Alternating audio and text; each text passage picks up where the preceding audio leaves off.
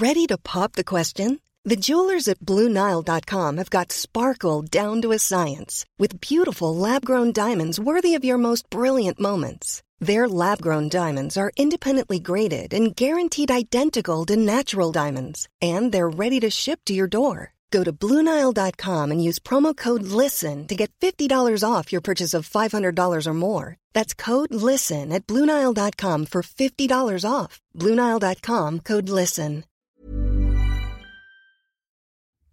Before we begin, just a warning. Some listeners may find some of what you're about to hear distressing. Also, there are references to suicide from the beginning, and some strong language. Last time on 17 Years, the Andrew Malkinson story. We were forced to go to court. The police said that there would be a warrant issued for us. We need the Greater Manchester Police to be more cooperative in finding the real perpetrator of this horrific crime. A system that is in denial about its mistakes. Was there ever any indication to you that he was capable of anything violent? No, not at all. No. They are not using their powers to obtain the documents that the lawyers have identified as being crucial to the investigation. That is what I would fault the CCRC for. As far as we were concerned, we were given all of the evidence that we asked for. And nobody ever saw you with a scratch on your face? No, because I didn't have any.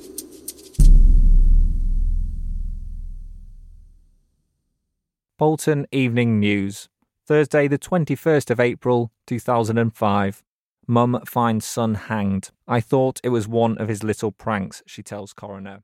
My producer Will is reading an article published 16 years ago. She'd arranged to visit her son Jason and look through the letterbox of his home when he did not come to the door. I wouldn't normally be interested in an old story about the death of a local man.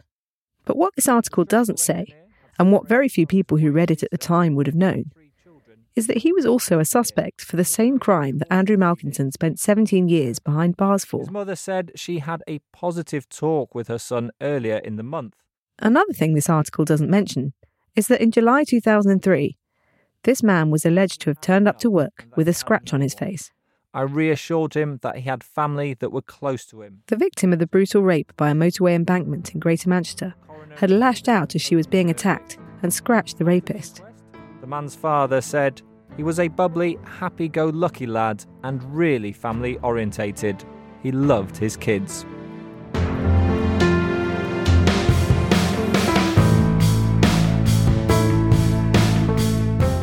You're listening to 17 Years, the Andrew Malkinson story, a podcast brought to you by The Times and The Sunday Times.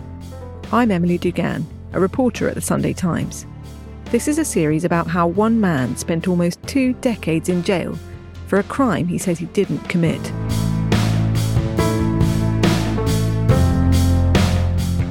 Despite trying repeatedly to clear his name, he remains a convicted sex offender. But now, we've uncovered new evidence which casts doubt on the verdict and the criminal justice process.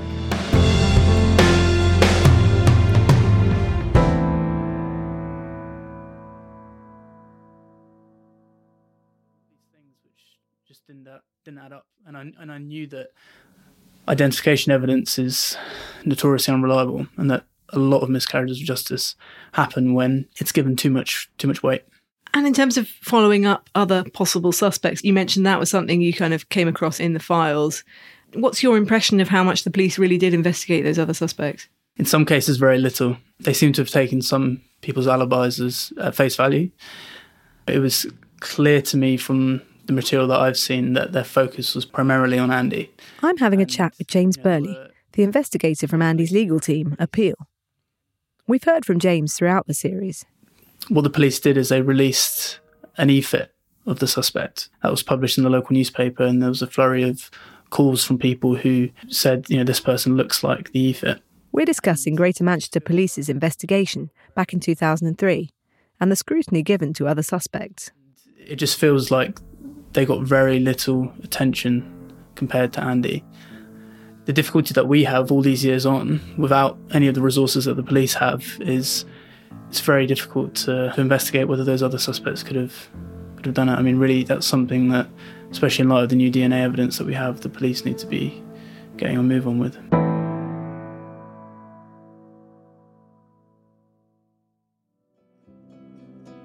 During this series, we've found out that new DNA analysis has identified a different unknown male.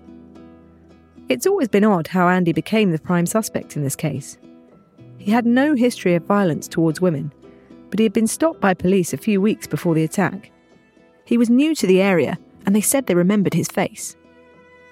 In part 5 of the series, we revealed that the Criminal Cases Review Commission misled us when they claimed they'd pursued every line of inquiry when they last looked at Andy's case back in 2018. Today, I have a final conversation with Andy, who reflects on his ongoing fight to clear his name. And I track down the former wife of a man from Salford who was one of the other suspects. Speaking for the first time, she has some worrying recollections of how the police conducted their investigation. This is the final episode, Part 6 Police Failings. When everything first came about, like uh, there was the e-fit put in the paper.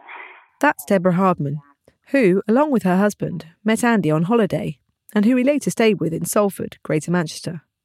They had a falling out, and the Hardmans would end up in court testifying against Andy. In part five, Deborah told me they were reluctant witnesses. I've spoken to her a few more times on the phone now, as I had plenty more to ask. My family was well known. I think when you're known by the police, they sort of try to pin everything on you um, if anything happens. Deborah remembered when Andy first came to the police's attention. He'd been riding on the back of their son's motorbike. Andrew wasn't a well known face in this area, it was a new face, they didn't know anything of him. And then the same incidents happened, and then, you know, they got to have somebody. She claimed the police had threatened her and her husband with arrest and forced them to go to court. They sent summons papers to the house and we'd have to attend court. So either way, we, we had to go. The police are entitled to take action to make a witness give evidence. But this time, Deborah told me something else. The other thing you mentioned um, was seeing on the on the paperwork describing previous convictions a, a pending charge. Can you just explain that a bit more? Because yeah, for did, myself, for myself. Yeah, I think it was just all made up. Even though I had convictions when I was young, because I was in children's homes and stuff, um, and this pending of mine was fraud and deception, or something like that. Was it mentioned in court, that pending? No, no. Details of Deborah and her husband's convictions were revealed to the jury in the trial, so it wouldn't be unusual for the police to show documents to a witness first.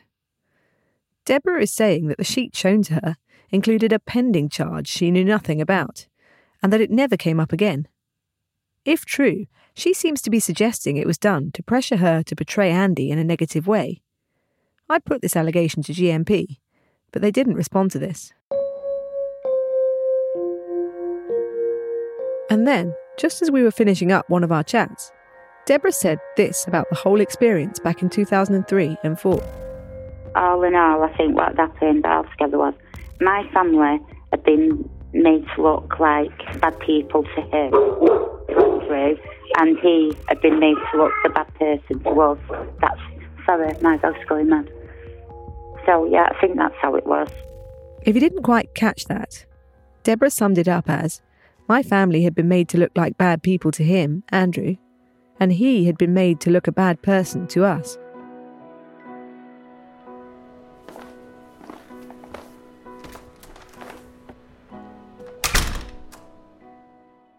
So, I'm back in London at the Sunday Times head office, and I'm just about to try and call a woman who may have some more answers about the case. And I'm hoping she might provide a bit of context on a possible other suspect at the time, um, who was her ex husband. And he was found hanged about a year and a half after the attack. Now, I don't know what she'll feel about me calling her out of the blue like this after all these years.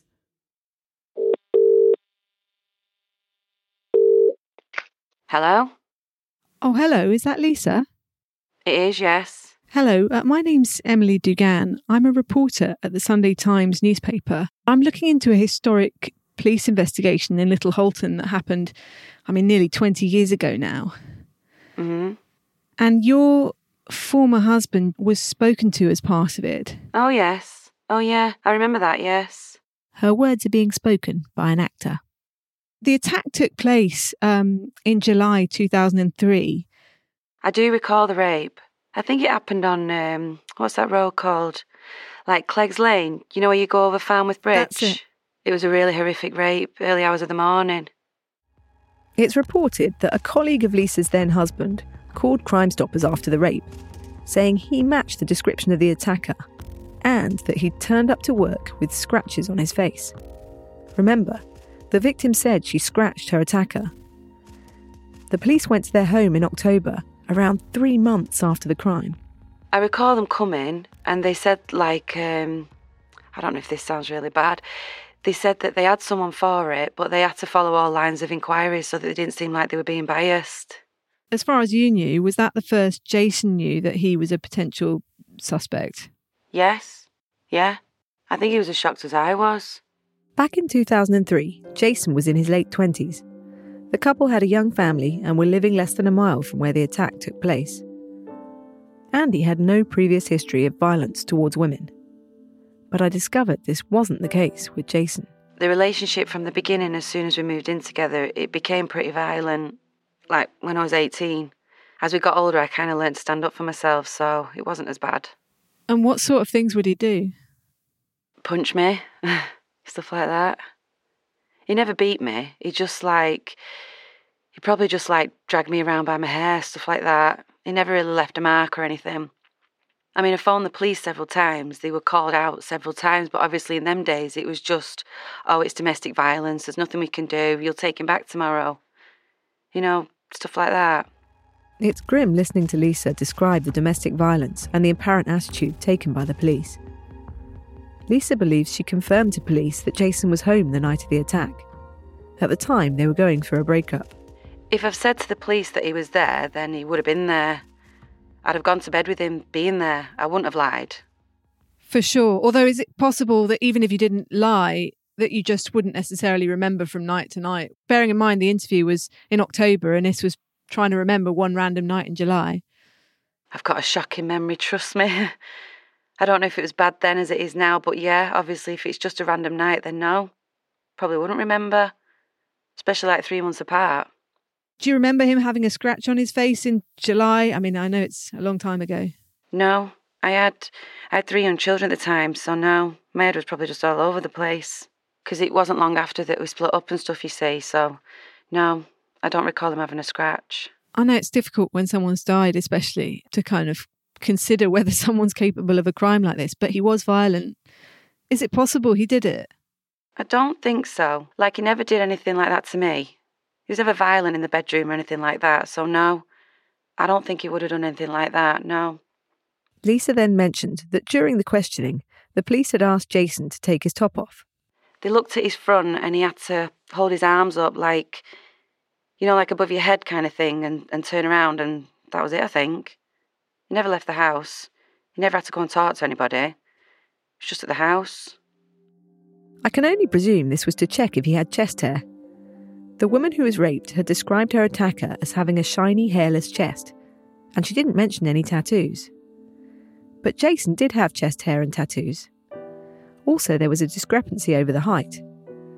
Lisa said Jason was six foot one. The victim said her attacker was five eight. But the same was the case for Andy. He was taller, 5'11, and he also had chest hair and tattoos. The thing is, when you look at the e-fit of the attacker, both Jason and Andy are white with short dark hair, and they could resemble the image. It just shows you the challenge of relying solely on identification evidence. Anyway, I wanted to know more about the police visit. And how long, can you remember how long it lasted roughly? Less than 20 minutes. They weren't here very long. And did they ask you any questions? If he was with me that night, or do a recall, you know what I mean? Something like that, I'm assuming. If I've said that, yeah, he was with me, then they'll have asked me that. The police should have known Lisa was a victim of domestic violence. After all, she says she called them about it. So why, as far as we know, was she only asked about his alibi when Jason was present? And why was there a delay of three months between the attack and police knocking on Jason's door? After all, if he had had scratches on his face, they'd have surely healed in that time. I put this to the force, but they didn't respond to these points. After the call, I spoke to Andy's lawyer, Emily Bolton. Well, I'm obviously troubled that he had a record for being violent and violent towards a woman, uh, and this was not picked up. I mean, I would have thought joining those dots was fairly elementary policing. However, them saying they already had someone for it and this was just you know i think he, he, she said something like they didn't want to look biased so they were dotting all the i's and crossing the t's. I mean that could be a way of putting a potential suspect at, at his ease. I mean, I'm not saying it was, I'm not saying it wasn't, but I don't think the police would rush through the door saying we're absolutely certain it's this person. That wouldn't necessarily be the best tactics to get the most information out of both him and his wife. I am concerned, however, that she wasn't spoken to separately. In part five of this series, we found out that Jason was a relative of John and Deborah Hardman. If they knew he was a suspect, there could have been a conflict of interest over their testimony at Andy's trial. I've since learnt he was John Hardman's nephew. Hello? Hey, Deborah, it's Emily at the Sunday Times. How are you doing? All right. I called Deborah up to ask if they knew Jason had been a suspect. She was completely taken aback and said they'd never, ever heard anything like that. I asked GMP why this fact was not disclosed at trial. They didn't respond to that point. I should say that just because Jason was a suspect and a relative of the Hardmans doesn't mean I believe he committed this brutal rape. But what his ex wife said about the police's conduct does raise questions. I'm trying to get a sense of the way different suspects were investigated and how thorough this was. Here's what Judge Michael Henshell said when summing up at Andy's trial in 2004. It's read by someone else. Mr. Samuels that many names were put forward to the police in the course of the investigation. He said most of them were followed up after the defendant had been dealt with. He agreed that some were never traced, including one, rather more than one, who had previous convictions for rape. The officer was not asked any more details of those people, such as their ages or their heights or anything of that sort. But that was the situation. We know there were many other suspects that GMP didn't fully investigate, some with far worse histories than Jason.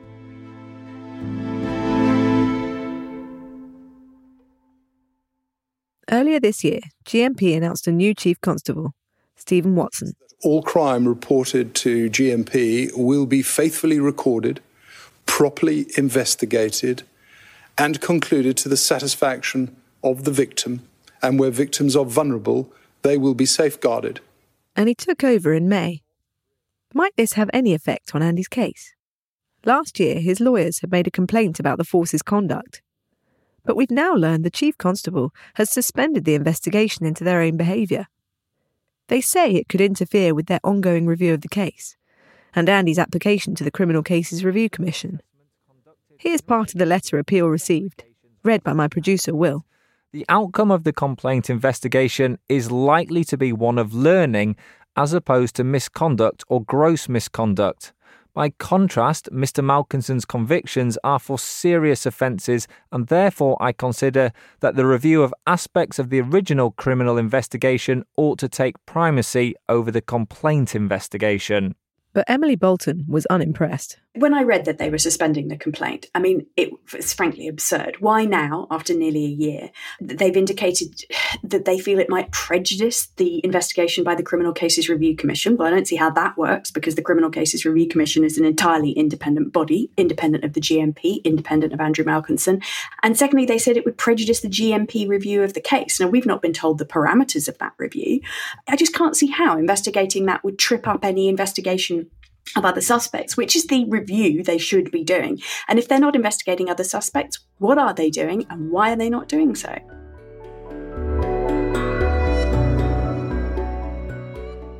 Hello, I'm Emma Tucker, editor of the Sunday Times.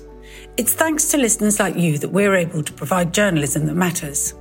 Get to the heart of the story every day with the Times and the Sunday Times. Subscribe today and enjoy one month free visit thetimes.co.uk forward slash stories of our times.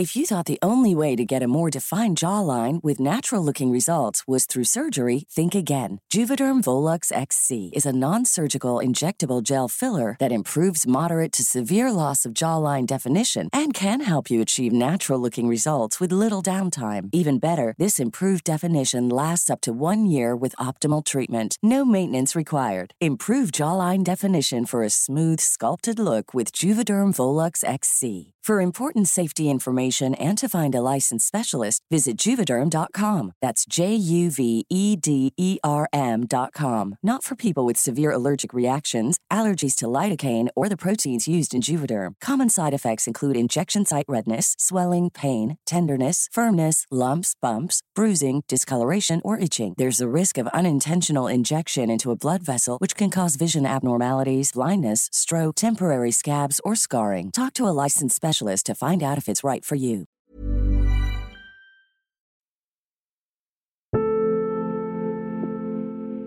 From the moment I opened Andy's letter last year, the one he wrote to me from prison, Dear Emily, first of all, thank you for listening. I've been preoccupied with trying to unpick what happened to him. Over the past six episodes, we've tried to piece together the way things unfolded for Andy and how he says he got caught up in the criminal justice system.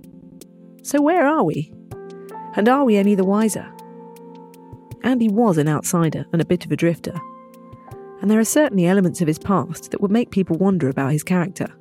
The passport offence in Thailand, for example, or the way he ended up befriending the Hardmans, a family of petty criminals. We'll probably never know the full story of Andy's life. But the fact that someone has associated with some unsavoury characters doesn't mean they're guilty of rape. When reporting these sorts of cases, it's not uncommon for people to react with comments like, well, they're clearly a bit dodgy.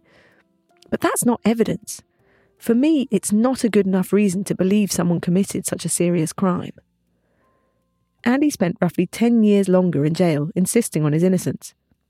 If he was guilty, wouldn't he have opted for a quicker return to normal life? Andy was 38 when he went to prison, which, as it happens, is the age I am now.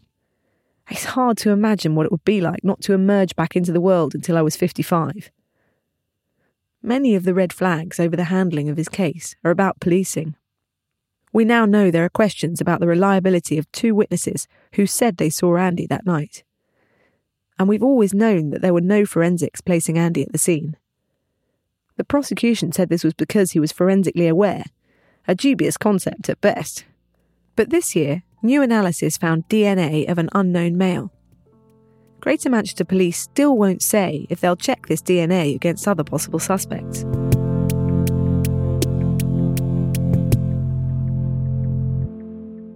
Andy's lawyers have never been happy with GMP's conduct. It's poor policing pre trial, it was poor policing in terms of the evidence that was presented at trial, and now it's poor policing in post conviction proceedings in not addressing this issue as a matter of urgency. Throughout this series, I've repeatedly requested an interview with GMP, but they've declined and say they're cooperating with the CCRC. I can't say if Andy is innocent of the crime for which he spent 17 years in jail, but I can say, having investigated, I now believe his conviction is unsafe.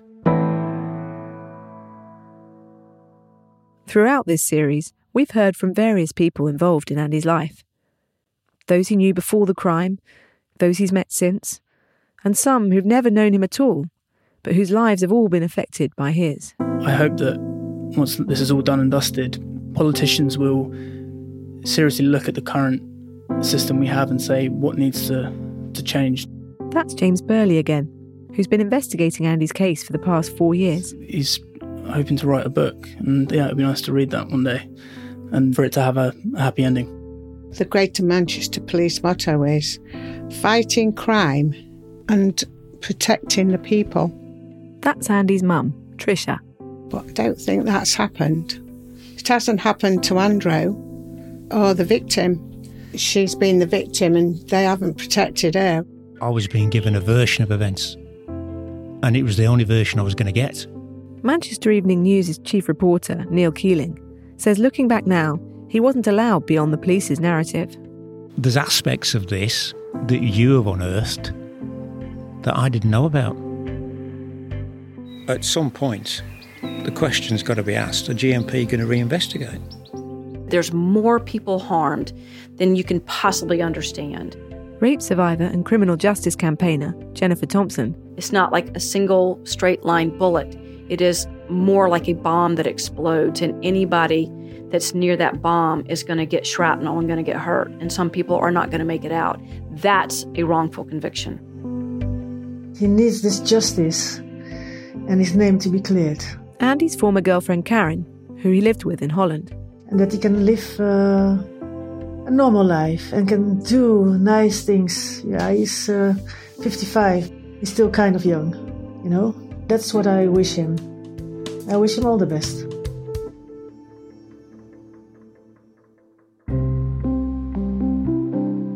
Whilst this series has been going out, people have got in touch to tell me about their own potential miscarriages of justice. I hope to keep investigating. But back to Andy. It's been nearly a year since he left prison, and I met him for one final chat. We waited for the sun to set and headed to a nearby hill, a spot he says is good for one of his favourite pastimes stargazing.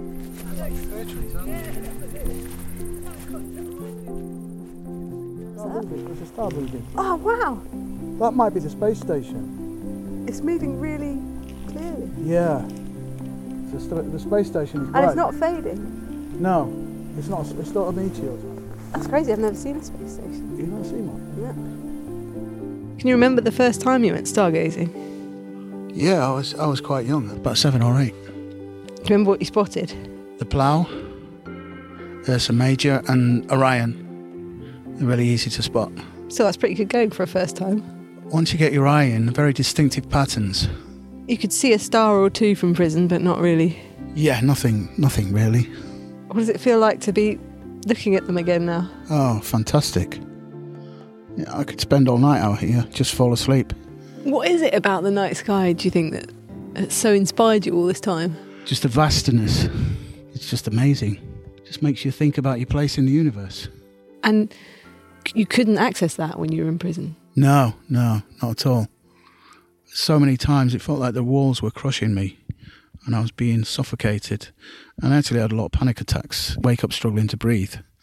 My biggest daydreams was being in a huge, empty, desolate expanse on my own to get out of that box. Have you had any counselling? No. Would you like to? Uh, if I'd like to, maybe it'd be helpful. Hearing you describe that, I just. Yeah. It's an unimaginable feeling. Yeah, it is. It's horrific. How do you feel now looking back? About what happened. Yeah, about your life. These things happen to people. It's like people who get hit by lightning. Except it wasn't a force of nature, it was humans. Humans did it, being self interested. It's taught me a lot about myself as well. Mainly, I think. You don't know your, you don't truly know yourself until you've been subjected to extreme adversity, I would say. And, you know, it's a very painful process, but you learn a lot about yourself and about others. In a way, learning not to trust people is a good thing because you shouldn't just trust people. We're all fallible and frail, and I sort of learned the hard way. You you got to be a bit philosophical sometimes and, ref- and reflective rather than letting your emotions run away with you. It's easy just to be angry all the time, uh, which I am a lot actually. But you've got to temper that with um, introspection. What do you want to do now? I want to clear my name. That's all I care about. I want the authorities to recognise I've been telling the truth the whole time. After that, I can live my life. I can't live. I can't live until I've cleared it because it's it's false.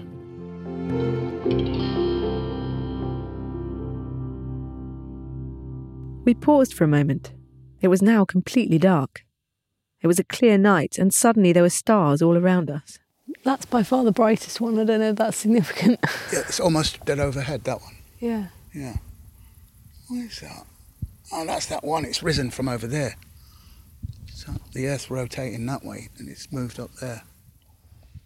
And that one there is uh, Cygnus, which is a very, very distinctive summer constellation. Cygnus the Swan. You always see it in the, in high summer in the northern hemisphere. It's quite easy to see the uh, the outspread wings. And what about relationships? Uh, I'm not interested in relationships right now. Well, I'm in such turmoil trying to secure justice. It wouldn't be fair to be with somebody. I wouldn't be able to give someone my time. It, it wouldn't be right. It's too complicated. You know, I'd rather be on my own. Uh, yeah, oh, by the way, I was convicted for. Mm, what? You could tell them that you're innocent, but would they believe you? I don't know. And what about obviously you lost touch, right, with your son? Have you been able to see him since he came out? I've seen him a few times, yeah. It's been, uh, I wouldn't say strained even, but difficult, you know, because there's a big gap. I went away to live in Holland, and so it's partly my fault I didn't stay in touch, but then all this happened, and of course, there's another huge void on top of it. So, when was the last time you'd seen him when you finally met up with him again? 1991. And how old was he then? He was four. So, that was honestly the last time you'd even seen him? Yeah, yeah. Is he angry about that? No, he doesn't show it, but I expected him to be angry, and maybe he is. Maybe he is, and rightly so, but um, I do regret not staying in touch. You know, I never said I was perfect. I'm just not a fucking rapist.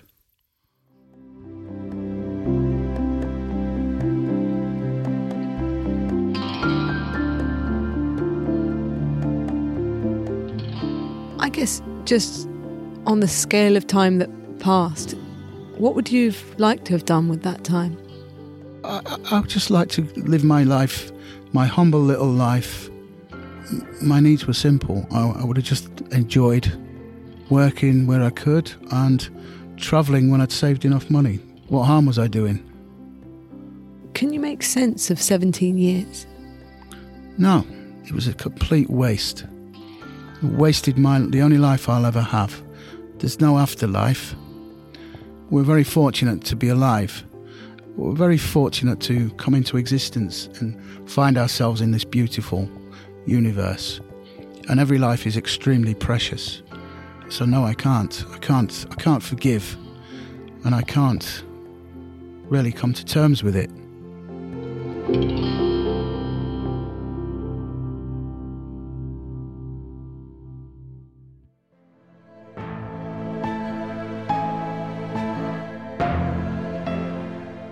Andy's case is currently being looked at by the Criminal Cases Review Commission.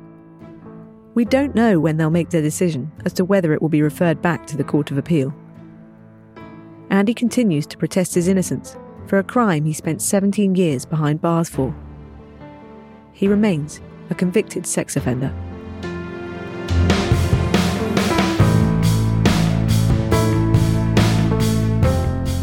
You've been listening to part six, the final episode of 17 Years, the Andrew Malkinson story, with me, Emily Dugan.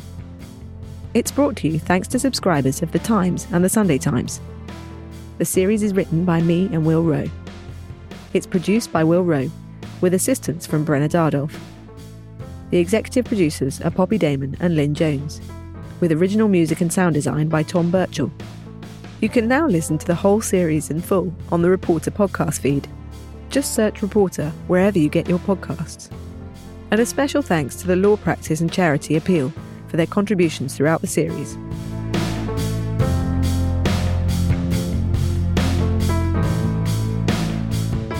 If you've been affected by any issues in this podcast, there are some helplines and websites you can access.